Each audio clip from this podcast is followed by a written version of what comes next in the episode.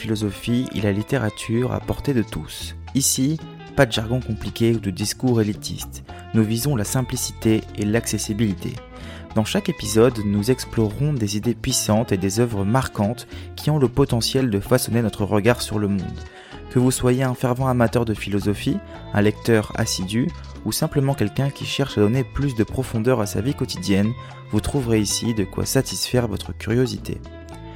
Nous discuterons de concepts philosophiques sans les compliquer inutilement et nous plongerons dans des récits littéraires qui peuvent nous offrir de précieuses leçons de vie en d'autres termes, nous tâcherons de voir comment ces domaines peuvent avoir un impact réel et tangible sur notre vie de tous les jours. Alors si vous êtes prêt à penser un peu différemment, à remettre en question le statu quo et à explorer de nouvelles perspectives, vous êtes au bon endroit. Rejoignez-nous chaque semaine pour une dose de réflexion profonde et de discussion stimulante. Bienvenue dans l'Esprit Libre, votre espace de liberté intellectuelle et de découverte continue.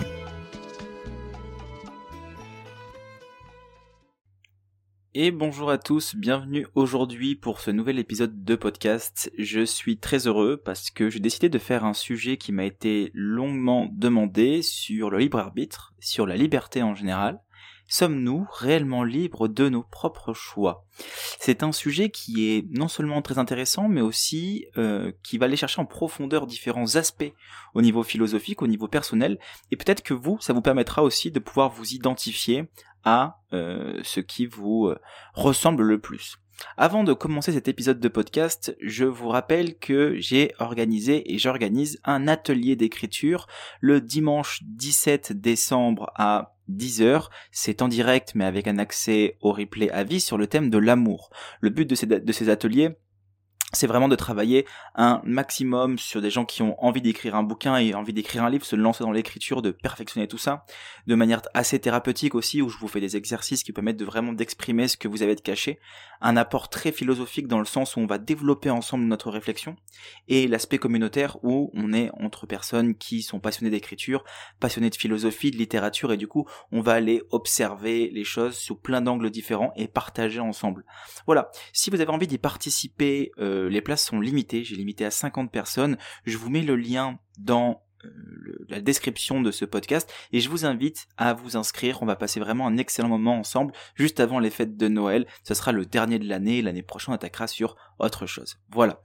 Reprenons sur notre épisode de podcast. Donc, le thème, sommes-nous réellement libres de nos propres choix? C'est un sujet philosophique qui est évidemment profond, qui touche au débat entre deux grands courants philosophiques. Le déterminisme et l'existentialisme. Donc déjà, je vais commencer par vous expliquer ce que sont ces deux courants. Le déterminisme, c'est une doctrine philosophique selon laquelle tous les événements, y compris les actions et les décisions morales, sont déterminés par des causes antérieures. Elle trouve racine et remonte aux philosophies antiques, avec des penseurs comme Démocrite et son atomisme. Mais avec la science moderne et des figures notamment comme Isaac Newton, bah, le déterminisme a vraiment pris son envol, affirmant que l'univers fonctionne selon des lois naturelles, prévisibles. Dans le déterminisme, la liberté de choix est souvent vue comme une illusion. Les actions qui sont elles-mêmes humaines, selon du moins cette perspective, sont tout simplement le résultat d'une chaîne causale qui remonte à des événements passés et à des lois naturelles. Par exemple, les comportements humains peuvent être vus comme déterminés par la biologie, l'environnement social ou encore des facteurs psychologiques inconscients. Imaginez une personne qu'on va nommer Alice. Alice, elle a grandi dans une petite ville, avec des parents très stricts et un système éducatif rigide. Toutes les décisions importantes de sa vie, de son parcours scolaire et de sa carrière, semblent, eh ben, elle-même avoir été prédéterminées par son environnement familial et social. À l'âge adulte, elle se retrouve donc dans une carrière qu'elle n'a pas vraiment choisie, parce qu'elle a été influencée par son parcours et par ce qu'elle a pu vivre dans sa vie. Donc on voit ici notamment qu'Alice, ben, elle ne choisit pas forcément. Est-ce que c'est la question qu'on peut se poser, c'est ça, c'est est-ce que ces actions qu'elle a mis en place sont des actions qui sont volontaires, qui sont déterminées par absolument rien, ou encore est-ce que ce sont des actions qui sont déterminées par ce qu'on a pu vivre auparavant dans notre vie? Euh, D'ailleurs, Einstein dans la physique, en général, et bien même aussi dans la physique quantique, quand même il s'est un peu moins intéressé à la physique quantique, il disait que hum, Dieu ne joue pas au dé. C'est-à-dire que ce n'est pas parce que Dieu existe ou autre, il faut pas le prendre dans ce sens-là, mais ça veut dire que tout est déterminé par quelque chose. Et que lorsque on ne sait pas cette chose-là, eh bien, euh, ça veut dire qu'il a une cause cachée, ce que lui appelait, une cause cachée. C'est-à-dire, on ne connaît pas la cause qui détermine cette chose-là. Notre comportement, par exemple. Par exemple, si on prend l'exemple d'Alice, on ne sait pas quelle est la cause qui a déterminé sa position euh, sociale, qui a déterminé la carrière qu'elle a décidé de prendre. Eh bien, euh, vous allez voir par la suite que la liberté existe quand même dans le déterminisme, même si tout est lié à quelque chose. Ça peut être l'idée d'un Dieu, un Dieu si Dieu existe, alors à ce moment-là, tout peut être déterminé, sauf si on pense que euh, Dieu nous a donné notre libre arbitre, mais alors du coup ça voudrait dire qu'on n'a pas de destin, que le destin n'existe pas. D'accord? Euh, Ou alors, si on est amené à aller à un but, mais qu'on peut choisir différents chemins, de manière un peu plus spiritualiste, hein, euh, on, on, va à un but, on a un but une mission dans notre vie et on passe par différents chemins, ben, dans tous les cas, les chemins ramènent à cette même mission. Donc, il y a une, il y a une notion de destin. Disons que l'idée de Dieu est intrinsèquement liée à l'idée de déterminisme et de que tout soit déterminé par quelque chose. Parce que si tout est déterminé par quelque chose, qu'est-ce qui détermine l'univers? Qu'est-ce qui détermine le monde dans lequel on vit Eh bien, euh, ça serait euh, la création. Par exemple, pour ceux qui, croient en Dieu, ça peut être Dieu de différentes manières. Dieu comme étant l'univers, Dieu comme étant une entité anthropomorphique, c'est-à-dire euh, qu'on peut retrouver du moins dans les trois grandes religions, monothéistes du moins, ça peut être plusieurs dieux qu'on peut retrouver aussi dans l'hindouisme, dans le bouddhisme, c'est encore autre chose. Enfin, vous voyez, ça touche intimement aux croyances. À l'inverse du euh, déterminisme, nous avons l'existentialisme, qui lui, euh, qui est en contraste avec le déterminisme, émerge au 19e et au 20e siècle, avec des figures clés comme Kierkegaard, Nietzsche, Sartre, Simone de Beauvoir et d'autres. Je ne vais pas tous les citer parce qu'il y en a quand même quelques-uns. Ce courant il s'est développé en réaction à la philosophie traditionnelle, qui, selon eux, négligeait l'expérience individuelle et la liberté humaine. L'existentialisme, en fait, il met l'accent, sur la liberté individuelle, la responsabilité, et surtout le, choix subjectif, pardon. Selon cette philosophie, les individus sont radicalement libres et doivent créer leur propre essence à travers leurs actions et leurs choix. On en parlera juste après. Ça contraste fortement avec le déterminisme. Pourquoi? Parce que l'existentialisme soutient que nous sommes pas seulement le produit de forces extérieures, donc extérieur, notre environnement, Dieu, euh, l'endroit dans lequel on a grandi, notre rapport émotionnel ou autre, pas du tout, mais que nous avons la capacité de façonner activement notre vie et surtout notre être. Par exemple, on va considérer après Alice, un Bruno, Bruno qui est né dans des circonstances du moins similaires à celles d'Alice, mais à un moment donné, il remet en question le chemin tracé pour lui. Il commence à réfléchir profondément sur ce qu'il veut réellement dans la vie, indépendamment des attentes de sa famille ou de sa société, et finalement, bah Bruno il décide de quitter son emploi stable pour poursuivre sa passion pour l'art, un chemin qui est certes incertain et non conventionnel. Ici, on a vraiment deux oppositions. C'est soit, justement, c'est mon euh, passé qui guide aujourd'hui mon présent. C'est le conditionnement que j'ai vécu dans ma vie qui fait que mon présent est déterminé par celui-ci, de deux opposés. C'est-à-dire que je peux très bien, euh, euh, par exemple, moi je suis euh, d'un papa docteur et d'une maman infirmière. Eh ben, j'aurais pu soit m'installer profondément dans le milieu médical, ou alors complètement le renier ben moi c'est ce que j'ai fait. C'est-à-dire que moi je l'ai d'abord renié pour ensuite aujourd'hui l'amener avec la philosophie. Bon c'est pas vraiment du médical, on va dire c'est du médical de l'âme, de l'esprit, mais euh, euh, pas du moins le même chemin que mon père. D'accord? Ça aurait pu être autre chose. Alors la question c'est est-ce que j'ai été libre de choisir la direction dans laquelle j'allais en enlevant toutes les attentes que mon père avait sur moi? Parce que mon père avait énormément d'attentes sur moi, ma mère aussi. Euh, voilà, Kafka il le dit, il le dit très bien dans la lettre au père. Il dit mon père ça aurait pu être mon ami, ça aurait pu être euh, euh, mon chef, ça aurait pu être euh, mon oncle, ça aurait pu être mon patron, mais c'était comme père qu'il était trop fort pour moi. Et ben moi c'était pareil. Mon père était trop fort pour moi parce qu'il avait beaucoup trop d'attentes sur moi. Et donc là, la question qu'il faut se poser, c'est est-ce que du coup le comportement que j'ai aujourd'hui, c'est celui qui est déterminé par ce que j'ai vécu, et notamment ma relation au père, ou alors, ben c'est parce que j'ai remis en question ma relation au père que j'ai pu trouver une forme de liberté dans mes propres choix et ma propre expression de moi-même. Et donc, dans ce podcast, j'ai décidé d'opposer deux grands philosophes, un que vous connaissez déjà parce que j'ai déjà fait des épisodes sur lui, et un autre que vous connaissez sûrement parce qu'il est très connu, mais je n'ai pas fait encore d'épisode sur lui, c'est Spinoza dans le déterminisme et Jean-Paul Sartre pour l'existentialisme. Je vais vous faire écouter un petit extrait qui... Je vous, en, je vous en parle juste après, mais un petit extrait qui, qui, euh, qui provient du film Interstellar de Christopher Nolan.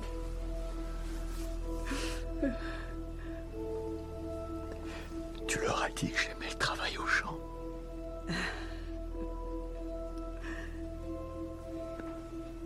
Leur fils était moi. Ton fantôme. Je sais, oui. Personne voulait me croire. Les gens se disaient que tout venait de moi. Mais. Moi, je savais qui faisait ça.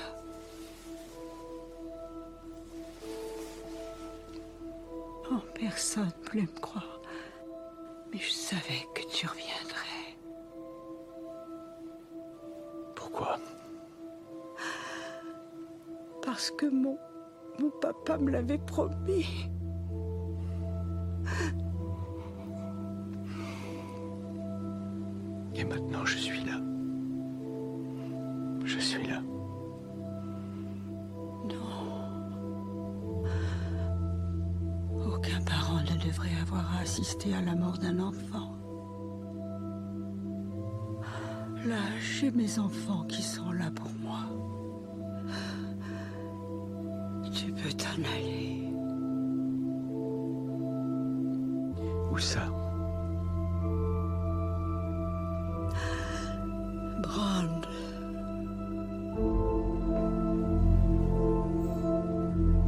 Voilà le passage du coup du film Interstellar où on voit à l'intérieur. Alors moi c'est un passage qui euh, me touche profondément. Voilà, ça à chaque fois ça me met les larmes aux yeux ce passage. Je, je trouve ça magnifique en fait. Bon, pour ceux qui n'ont pas vu le film, il va y avoir un petit spoil.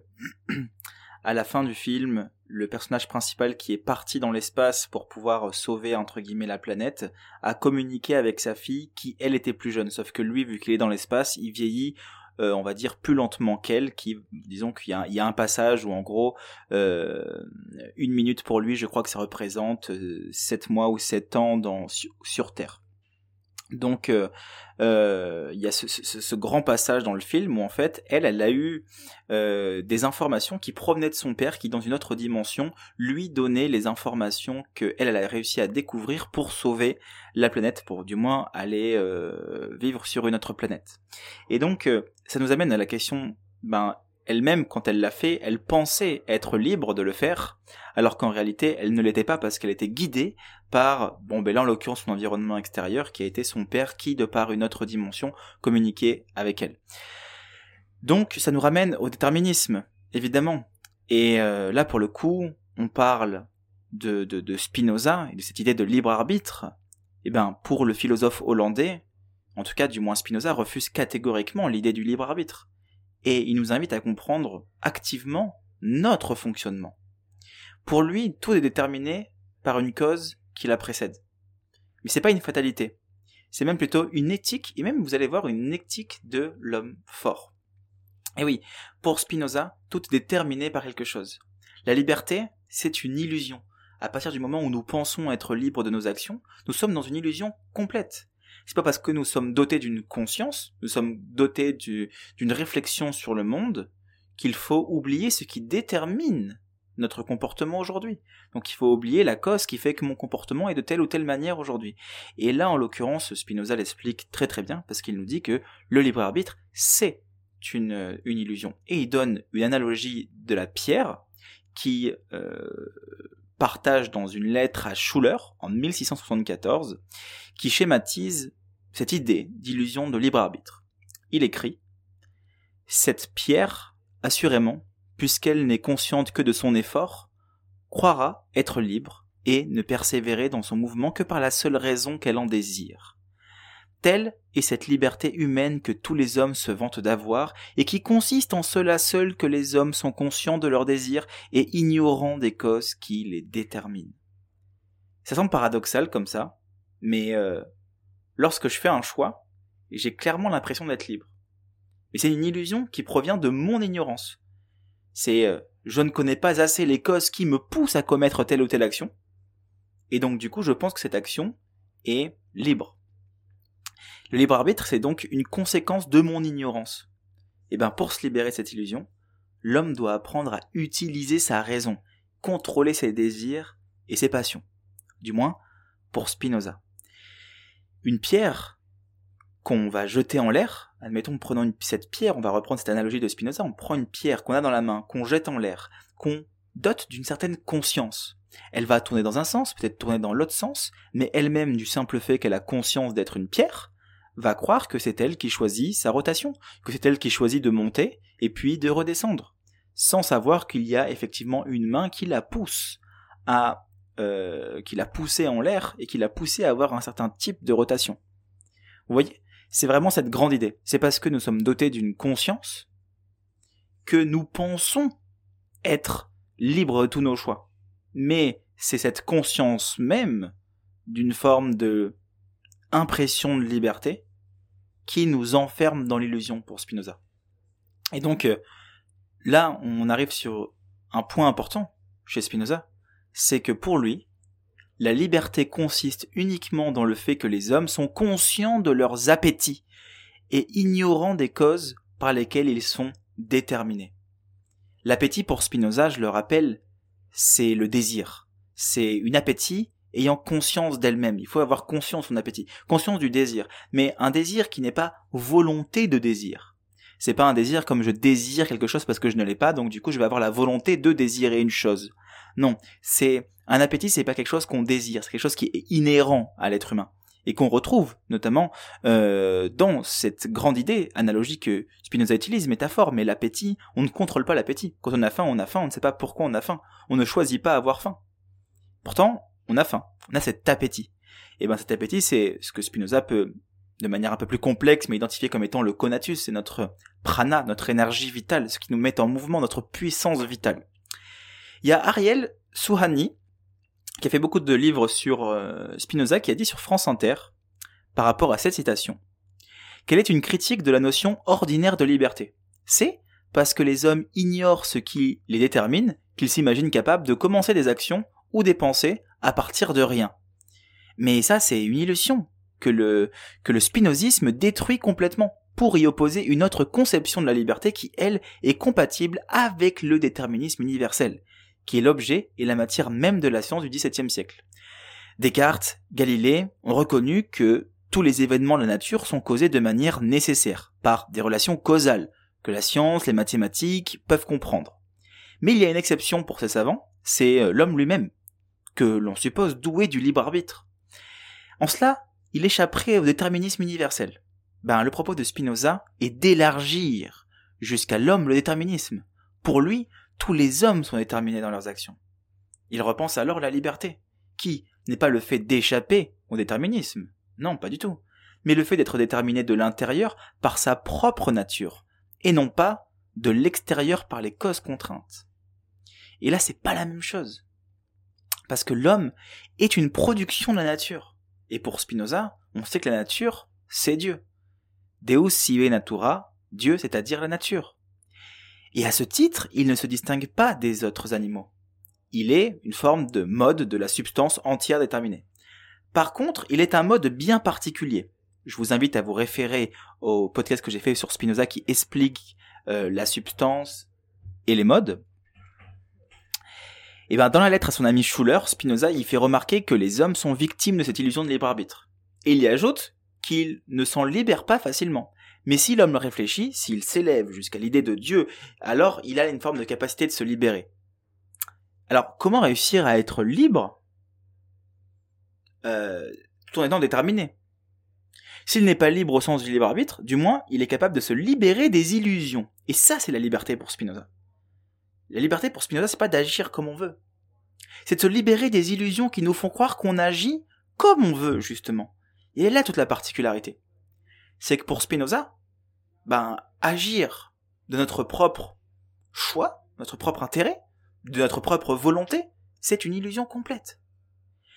Mais l'homme qui, lui, euh, est cet homme qui, qui sort des illusions, cet homme qui réfléchit sur les causes qui le déterminent, se sort de ses illusions et a conscience du coup de sa vraie liberté. Donc vous voyez qu'on a une notion pour Spinoza qui est très particulière. Parce que la liberté, ça consiste uniquement à connaître les causes qui nous déterminent. C'est-à-dire que pour Spinoza, je suis libre à partir du moment où je sais ce qui fait de moi ce que je suis. À partir du moment où je sais ce qui fait de moi pourquoi est-ce que j'agis de telle ou telle manière. Mais alors, il y, a une question qui, peut être intéressante, c'est, mais du coup, s'il y a une infinité de causes qui nous ramènent à cette action-là, il y a une infinité de causes, il faudrait une éternité pour réussir à savoir pourquoi est-ce que j'agis de telle ou telle manière. Il faudrait revenir en arrière, il faudrait plus d'une vie. Eh ben, pour Spinoza, il faut réussir à savoir ce qui est nécessaire. On n'a pas besoin de tout savoir, mais de savoir ce qui est nécessaire pour nous. C'est-à-dire, ce qui suffit. C'est-à-dire, ce qui nous permet de nous libérer de l'illusion. Par exemple, on peut savoir pourquoi est-ce que j'ai choisi cette carrière-là personnelle. Ben, c'est en revenant step by step en arrière dans mon passé et que je reviens dans mon enfance et peut-être même avant mon enfance dans mes euh, dans ma famille passée ou ou euh, euh, dans la, comment mes parents ont vécu, leur, même leurs enfances, et comment eux, leurs parents ont vécu leur enfance, que je peux comprendre pourquoi est-ce que j'ai eu cette éducation et pourquoi est-ce que j'en suis arrivé là. J'ai trouvé la nécessité de me libérer des causes, non pas me libérer des causes qui me déterminent, mais de les connaître. Et en les connaissant, je m'en libère. Parce que je sors de l'illusion. Et c'est là tout l'impact de Spinoza, hein, c'est là tout, tout l'intérêt, l'immense intérêt. C'est que ceux qui pensent qu'on est libre ignorent les causes par lesquelles ils sont déterminés. Ceux qui trouvent leur propre liberté sont en fait uniquement ceux qui connaissent, qui sortent de l'ignorance des causes par lesquelles ils sont déterminés. Vous voyez? Et donc là, c'est super contre-intuitif. Parce que du coup, pour nous, la notion de liberté, ben, elle intervient à partir du moment où on est libre d'agir comme on a envie d'agir, de faire ce qu'on a envie de faire ou de dire ce qu'on a envie de dire. Mais pour Spinoza, ça, c'est pas être libre, c'est être ignorant. Alors qu'à l'inverse, ben se libérer, être libre, c'est pas agir comme on a envie d'agir, c'est savoir pourquoi est-ce qu'on agit et qu'est-ce qui détermine ce qui fait qu'on agit de telle ou telle manière. Donc vous voyez que c'est très contre-intuitif et pourtant ça nous amène à une vision très différente, une vision qui est assez particulière. Évidemment, plein de philosophes, on a vu Descartes, euh, euh parlent aussi de la liberté de manière différente. Euh, en tout cas, sur les mathématiques, les sciences, on peut essayer de comprendre, mais Spinoza ramène à l'humain ramène à l'homme le déterminisme. Et c'est ça qui est intéressant. C'est que le déterminisme, c'est pas uniquement ce qui se passe autour de nous. Et nous, on est libre d'agir face à toutes les choses qui déterminent le monde. Non. C'est que nous-mêmes, on est déterminés. Et donc, c'est une nouvelle notion de la liberté. Et le but n'est pas d'échapper au déterminisme, mais de comprendre pourquoi est-ce qu'il est là. La nature même de notre déterminisme. Et ça, c'est intéressant. Donc ça, c'est pour la grande partie du déterminisme. Là, on va aller se rapprocher maintenant de euh, Jean-Paul Sartre. Alors, Jean-Paul Sartre, existentialisme, existentialiste, pardon, il, en 1944, redéfinit le sens de l'idée de liberté. Vous allez voir, je vais vous faire passer un extrait d'un euh, d'un discours qu'il a fait, du moins. Disons que en pleine guerre, en pleine crise, c'est pourtant là, selon lui, que l'homme est le plus libre. Pour Sartre, c'est en pleine crise, en pleine guerre, que l'homme serait le plus libre. Et c'est dans la solitude qu'il a le plus conscience des autres, et qu'il peut, au final, réussir à concevoir une véritable démocratie égalitaire. C'est une tribune que je vais vous faire passer, qui s'appelle La République du silence, qui a été publiée dans les lettres françaises le 9 septembre 1944, un an après la parution de son œuvre monumentale, L'être et le néant. Sartre la lit ici dans une version radiophonique qui a été diffusée par la BBC. À vos écoutes. Jamais nous n'avons été plus libres que sous l'occupation allemande. Nous avions perdu tous nos droits, et d'abord celui de parler. On nous insultait en face chaque jour et il fallait nous taire. À cause de tout cela, nous étions libres. Puisque le venin nazi se glissait jusque dans notre pensée, chaque pensée juste était une conquête. Puisqu'une police toute puissante cherchait à nous contraindre au silence, chaque parole devenait précieuse comme une déclaration de principe. Puisque nous étions traqués, chacun de nos gestes avait le poids d'un engagement. Les circonstances souvent atroces de notre combat nous mettaient enfin à même de vivre sans phare, sans voile, cette situation déchirée et insoutenable qu'on appelle la condition humaine. L'exil, la captivité, la mort surtout, que l'on masque habituellement dans les époques heureuses, nous en faisions les objets perpétuels de nos soucis, nous apprenions que ce ne sont pas des accidents évitables, ni même des menaces constantes et extérieures, mais qu'il faut y voir notre lot, notre destin, la source profonde de notre réalité d'homme. À chaque seconde, nous vivions dans sa plénitude le sens de cette petite phrase banale, l'homme est mortel. Et le choix que chacun faisait de sa vie et de lui-même était authentique, puisqu'il se faisait en présence de la mort. Ainsi, la question même de la liberté était posée, et nous étions au bord de la connaissance la plus profonde que l'homme peut avoir de lui-même. Car le secret d'un homme, ce n'est pas son complexe d'édipe ou d'infériorité, c'est la limite même de sa liberté. C'est son pouvoir de résistance au supplice et à la mort. À ceux qui eurent une activité clandestine, les conditions de leur lutte apportaient une expérience nouvelle. En toutes circonstances, ils étaient seuls. Ils étaient traqués dans la solitude, arrêtés dans la solitude. Pourtant, au plus profond de cette solitude, c'étaient les autres, tous les autres, tous les camarades de résistance qu'ils défendaient. Un mot suffisait pour provoquer dix sans arrestation. Cette responsabilité totale, dans la solitude totale, n'est-ce pas le dévoilement même de notre liberté? Ce dénuement, cette solitude, ce risque énorme étaient les mêmes pour tous, pour les chefs et pour les hommes. Et c'est pourquoi la résistance fut une démocratie véritable. Ainsi, dans l'ombre et dans le sang, une république s'est constituée, la plus forte des républiques. Chacun de ses citoyens savait qu'il se devait à tous et qu'il ne pouvait compter que sur lui seul.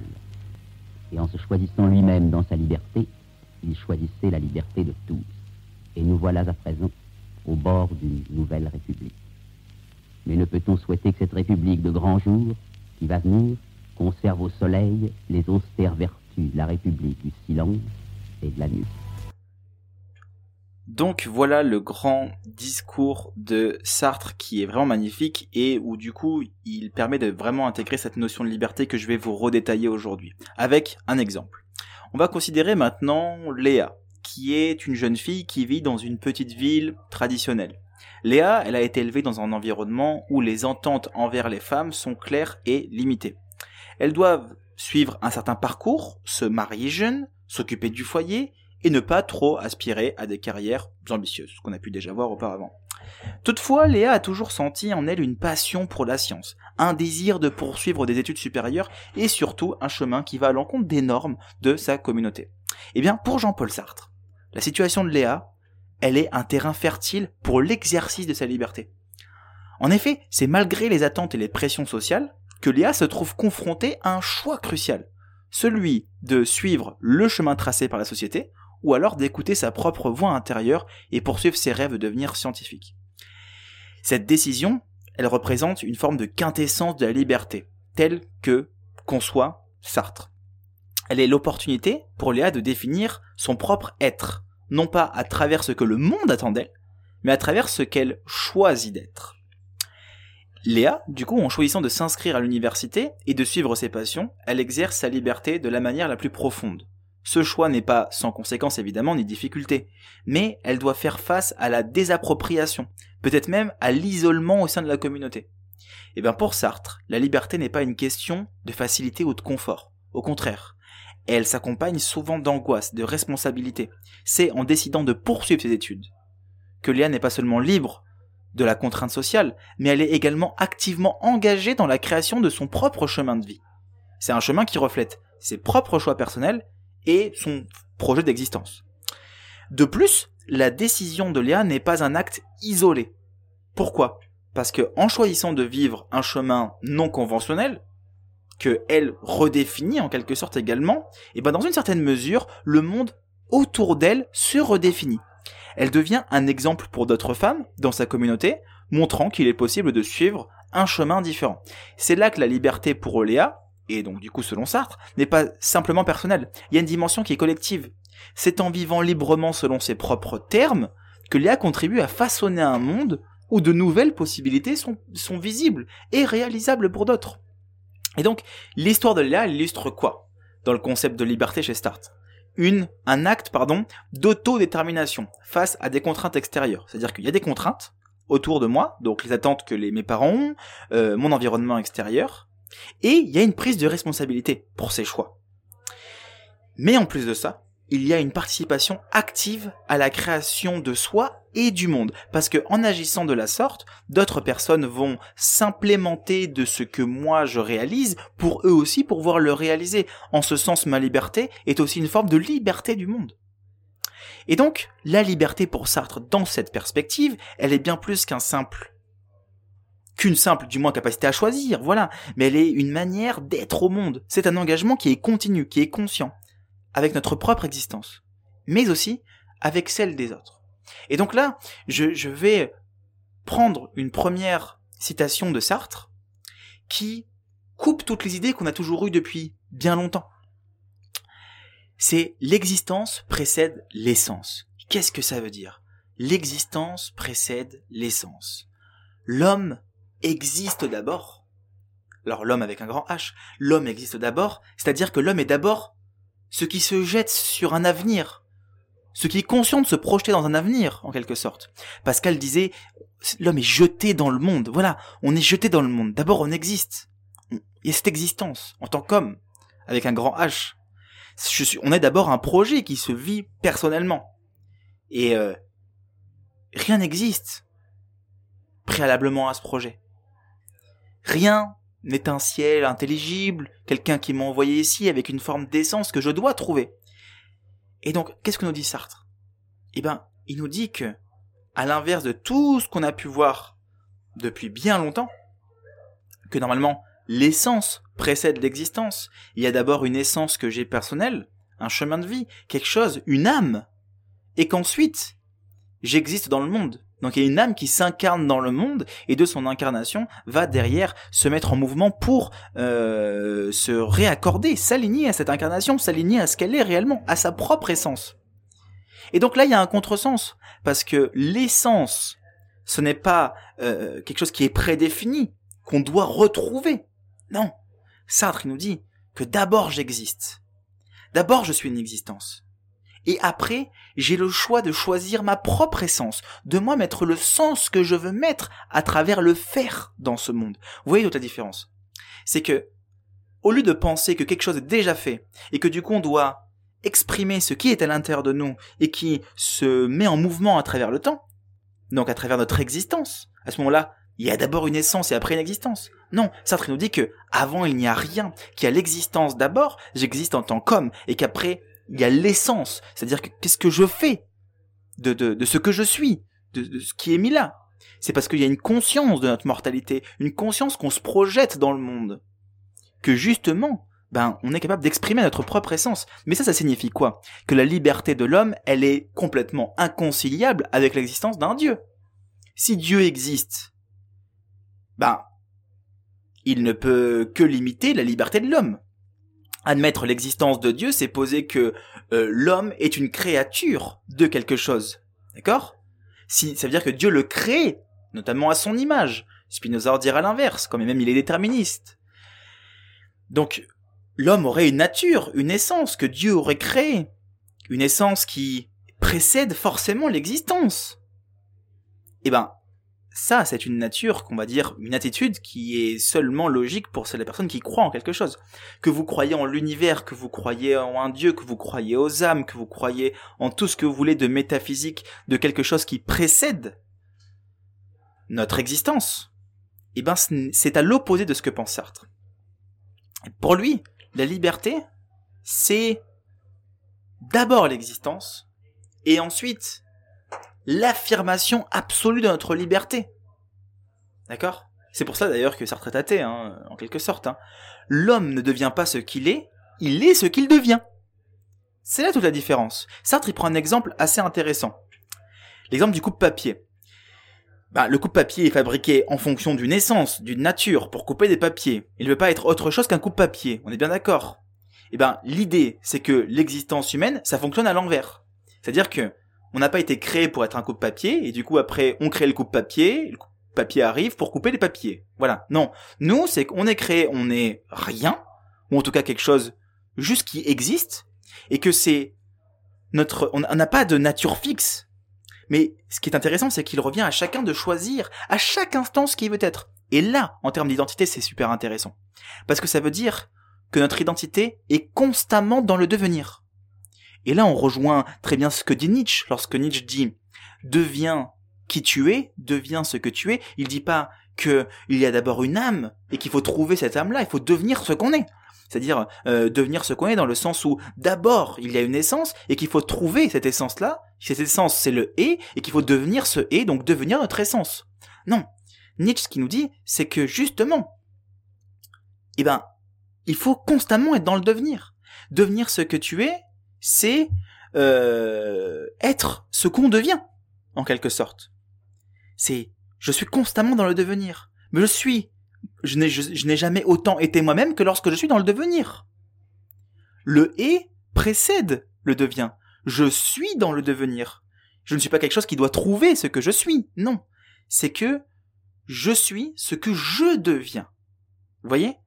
Et, c'est pas deviens ce que je suis. Non. C'est pas ça. Même si Nietzsche le dit, deviens qui tu es, mais lorsqu'il dit deviens qui tu es, il le dit parce que Nietzsche, il faut pas le lire au premier degré, il faut le lire euh, à travers les lignes, à travers les mots, dans les silences, dans les espaces, il faut le lire Nietzsche. Et Nietzsche, c'est absolument ça qu'il nous dit. Il nous dit que justement, il faut être constamment dans le devenir. Il y a une deuxième partie qui est très intéressante chez Sartre, et je finirai là-dessus. C'est que la liberté pour Sartre, c'est pas un cadeau. C'est une condamnation. C'est pour ça qu'il dira que l'homme est condamné à être libre, à être libre, pardon. L'homme est condamné à être libre. C'est une forme d'aspect qui est inéductable à notre liberté. En fait, pour Sartre, la liberté, c'est pas un privilège. C'est une condition inhérente de l'existence humaine. On est condamné. Comme une peine. C'est une peine qu'on a qu'on s'inflige à nous-mêmes. Parce qu'on n'a pas d'autre choix que d'être libre. Et qu'est-ce que ça invite, cette condamnation? Eh ben, une énorme responsabilité. Ça, c'est qu'on a une, une responsabilité envers soi-même, mais aussi une responsabilité envers le monde. On ne peut pas s'échapper de la responsabilité de nos choix. Même le choix de ne pas choisir est en soi un choix qui définit notre être. Donc qu'on choisisse quelque chose ou qu'on ne le choisisse pas, dans les deux cas c'est un choix qui définit ce qu'on est. Nous ne sommes pas simplement ce que nous sommes, nous avons toujours la capacité de devenir autre chose. On n'est pas ce qu'on était il y a deux ans, on n'est pas ce qu'on était il y a deux heures, on n'est pas ce qu'on était il y a, il y a vingt minutes. On est constamment dans cette capacité de devenir autre chose, d'être dans ce devenir à autre chose. Et, et c'est une condamnation. Pourquoi est-ce que c'est une condamnation? Parce que Prenons l'exemple de Dostoïevski, Raskolnikov, qui euh, commet un crime. Eh ben, de ce crime qu'il commet, la responsabilité va le détruire, parce que cette responsabilité peut se nommer culpabilité. Vous voyez? Et c'est là que nos choix peuvent être amenés à nous définir en tant que ce que nous sommes, en tant que dans le devenir constamment évidemment, mais aussi les grandes idées qu'on va avoir de nous-mêmes. Et ça peut avoir un impact sur le monde un impact énorme, un impact énorme dans nos actions qu'on va faire envers le monde, mais aussi dans la représentation que le monde va avoir de nos actions. C'est-à-dire que si par exemple j'élève mon enfant avec mes propres choix d'une certaine manière et que mon enfant finit par devenir un tueur en série, eh ben je suis en quelque en quelque sorte responsable du monde dans lequel j'ai fait élever ou j'ai élevé mon enfant, les conditions. Alors après il y a d'autres choses qui se cachent derrière, euh, sûrement ou sûrement pas, mais en tout cas pas pour Sartre. Et ça, ce qui est intéressant, c'est que euh, l'image qu'on va renvoyer au monde, le monde va nous la calquer. Le monde va s'inspirer de ce qu'on peut être, justement, à travers nos choix, à travers nos responsabilités, à travers ce qu'on va faire dans le monde. Et donc, on a deux grandes idées de la liberté. Alors la question de ce podcast était, est-ce qu'on est vraiment libre? Est-ce qu'on est réellement libre de nos actions? Eh ben, la réponse, elle se cache à travers ce que vous décidez de croire. À travers ce que vous décidez de croire, parce qu'il se cache deux grands points. Le premier point, c'est le déterminisme, c'est que tout est, déterminé par quelque chose. Et qu'à ce moment-là, lorsque euh, on pense être libre, bah, c'est qu'on ne connaît pas les causes cachées, les vices cachés. C'est qu'on est ignorant des causes qui nous déterminent. Et de l'autre côté, on a Sartre, l'existentialisme, qui nous dit que on est condamné à être libre. C'est une grande condamnation qu'on doit subir, la responsabilité de nos choix et qu'on n'a jamais été aussi libre que lorsqu'on est enfermé, parce qu'on a justement la possibilité de faire nos propres choix pour nous sortir de cet enfermement. Et donc là, on a ces deux grands points. Et c'est ce qu'on retrouve notamment dans la physique quantique. Dans la physique quantique, Aujourd'hui, on pense le hasard, par exemple. Le hasard est quelque chose qui se pense. On ne peut pas penser le hasard. Non, le hasard n'existe pas. Euh, tout est déterminé par quelque chose. Le hasard nous... Mais vous voyez bien que on fait beaucoup trop de contresens entre ce qui est déterminé et notre libre arbitre. Et bizarrement, on pense toujours que ce qui est déterminé est toujours autour de nous, mais que nous, on est libre. Nous, on est libre, mais tout le reste est déterminé. C'est-à-dire que tout arrive pour une raison, mais par contre, moi, j'ai toujours le choix de choisir la manière dans laquelle je veux réagir. Bah, c'est pas si simple que ça. On se rend bien compte. C'est bien plus compliqué que de penser justement que on est ultra libre de tout et que par contre l'extérieur, lui, est déterminé. Non. C'est soit on est complètement libre d'absolument tous nos choix, soit on est absolument toujours déterminé. Parce que si on est déterminé par une chose, on est forcément déterminé par autre chose. Et ainsi de suite, et on remonte à la source. Alors que lorsqu'on n'est jamais déterminé, ben, on est toujours libre. On n'est jamais déterminé par rien. On a la possibilité de sortir des valeurs qu'on nous a toujours imposées. Et c'est là que se cache la liberté. Pour, euh, Sartre, justement. La physique quantique, elle nous dit quoi? Elle nous dit que, euh, je ne sais pas si vous connaissez par exemple le chat de Schrödinger, je vais vous donner une image et je terminerai là-dessus, c'est que c'est l'acte de mesurer une particule quantique qui lui fait prendre un certain état. Donc là, on, est, on parle d'un monde qu'il y a dans un monde. On parle de la physique quantique qui n'est pas adaptable à notre monde à nous. Mais ça nous donne une idée du déterminisme parce que il y a eu une grande confrontation entre Bohr et Einstein, où Bohr disait que euh, il n'y a pas de déterminisme dans les particules quantiques, et Einstein disait que ben c'est pas parce qu'une particule prend un certain état que forcément elle n'est pas déterminée par quelque chose. Donc euh, on avait voilà Spinoza et Sartre si vous voulez. Spinoza c'était euh, ben, d'ailleurs Einstein qui croyait activement au dieu de Spinoza au passage, et ensuite Bohr qui était plus dans l'idée de Sartre.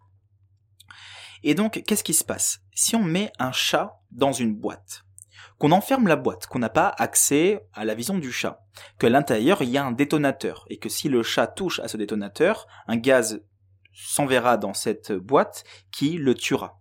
Schrödinger il nous dit quelque chose d'intéressant pour illustrer la physique quantique. Évidemment, ne le, le calquez pas dans notre monde à nous. Il nous disait que le chat, avant de regarder à l'intérieur de la boîte, est à la fois mort et à la fois vivant. Bon, on est bien d'accord pour dire que pour nous, ça n'a pas de sens. Pourquoi est-ce que ça n'a pas de sens? Parce que euh, le chat est soit mort, soit vivant. Et du coup, nous, on observe juste l'état dans lequel il s'est mis. C'est-à-dire que euh, c'est très contre-intuitif la physique quantique, mais pour nous, le chat est dans un état, soit il est mort, soit il est vivant, on ouvre la boîte et on regarde l'état dans lequel il est.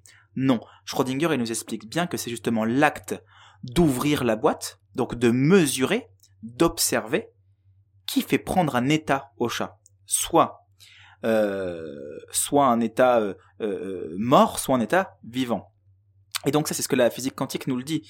Alors évidemment, ce n'est pas une observation en tant que telle, c'est plutôt une mesure. Et Alan Aspect, qui a eu le prix Nobel de physique en 2022, voilà, a réussi à faire une expérience qui a donné raison à Schrödinger, qui a donné raison à Bohr. Il a fait ce qu'on appelle une intrication quantique. Il a pris deux particules des photons quantiques qu'il a mis dans une certaine distance, et il a remarqué, donc, dans cette certaine distance, les deux particules n'avaient pas d'état, c'est-à-dire qu'elles étaient rien, elles n'avaient pas d'état.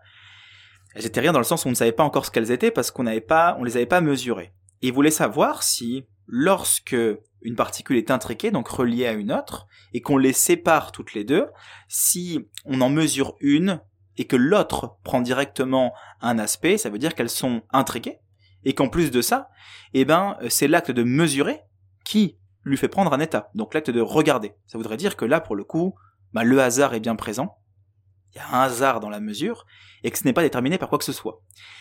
Eh ben, il a réussi, ça a été exactement ce qui s'est passé. Il a réussi à prouver justement cette intrication quantique. Donc, pour vous donner une image, c'est comme si on vous prenait vous, que vous avez un frère ou une sœur jumelle ou un frère jumeau, qu'on mettait sur la Lune, par exemple, que vous avez des yeux qui n'ont pas de couleur, qui ont une couleur neutre. Voilà. Euh, cette couleur neutre, on va dire que c'est une superposition. C'est lorsqu'une particule est en forme de superposition. Et que c'est lorsque quelqu'un va vous regarder que vous allez prendre, admettons, les yeux bleus parce que quelqu'un va vous mesurer, parce que quelqu'un va vous regarder, et que directement, ben votre frère ou votre sœur qui est elle-même sur la lune va elle aussi avoir les yeux bleus ou euh, les yeux, enfin voilà, intimement reliés à la couleur que vous vous avez eue. Donc vous voyez bien que c'est complètement illogique pour nous, c'est complètement contre-intuitif. Pourtant, aujourd'hui, le hasard se pense. Voilà. Le déterminisme en physique quantique eh ben c'est compliqué, c'est difficile de le penser, en tout cas avec les récentes recherches qui ont été faites. D'ailleurs au passage, je tiens vraiment à préciser que la physique quantique est quelque chose qui s'adapte à la physique quantique, c'est un monde dans un monde qu'on ne peut pas encore aujourd'hui adapter à notre monde, qu'il soit spirituel, personnel ou autre c'est vraiment un monde à part qui est complètement contre-intuitif et euh, tous les physiciens quantiques vous diront que même eux ne comprennent pas la physique quantique. Donc lorsque quelqu'un vous explique ce qu'est la physique quantique, dites-vous que lui-même ne comprend rien à ce qu'il est en train de raconter. Voilà, c'est-à-dire moi en l'occurrence entre, entre ce que je suis en train de vous raconter juste ici. Mais c'est pour vous donner une image qu'aujourd'hui le hasard on peut le penser. Le hasard c'est quelque chose qui se pense concrètement et que tout n'est pas forcément déterminé tout le temps. Alors il y a une forme de croyance, mais une croyance c'est justement parce qu'elle est attaquée qu'on peut se permettre de se réconforter à l'intérieur. Ben, Dieu, on n'a pas la preuve de l'existence de Dieu, mais pourtant on décide d'y croire profondément. Euh, Pascal, qui était janséniste, avait la grâce de Dieu, c'est cette grâce de Dieu qu'il faisait vivre, sans forcément avoir besoin de la preuve de son existence.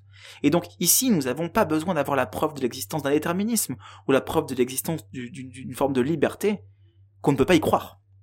Vous voyez? Donc en réalité, est-ce qu'on est vraiment libre de nos choix? Eh ben euh, c'est compliqué de vous pouvoir vous le dire. Ça dépendra de, du camp dans lequel vous choisissez être. Mais dites-vous bien, une chose, c'est qu'il y a beaucoup d'amalgames qui se font entre le déterminisme et le libre arbitre, parce que généralement on pense que tout est déterminé, que l'univers nous envoie des choses, mais en même temps on dit que l'univers nous envoie des choses où nous on a voilà un destin qui, qui nous envoie des trucs, mais là du coup on n'est plus dans l'existentialisme, on est complètement dans le déterminisme. Et c'est lorsqu'on pense que justement plus rien n'a de sens, rien n'a de but, que je suis complètement libre. Et il y a une forme d'absurdité qui ici on retrouve chez Camus. C'est parce que le monde est absurde qu'il y a un silence du monde, ben que justement je suis libre de pouvoir créer mon propre bruit, mon propre son. Le silence n'étant pas l'absence de langage, qui est d'ailleurs plus euh, l'absence de parole que l'absence de langage.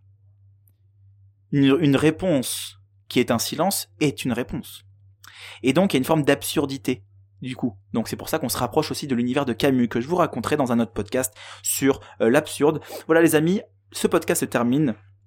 J'espère avoir répondu et avoir éclairé un peu votre lanterne, vous avoir apporté certaines informations que vous ne connaissiez pas. Je vous invite à liker, partager. Vous êtes toujours aussi nombreux à écouter ces épisodes. Je suis vraiment très content. N'hésitez pas vraiment à partager un maximum, à mettre un commentaire, à mettre les 4 étoiles, les 5 étoiles si ça vous plaît. Ce serait vraiment super sympa. Et si vous avez envie de participer à mon atelier d'écriture qui est le dimanche 17 décembre.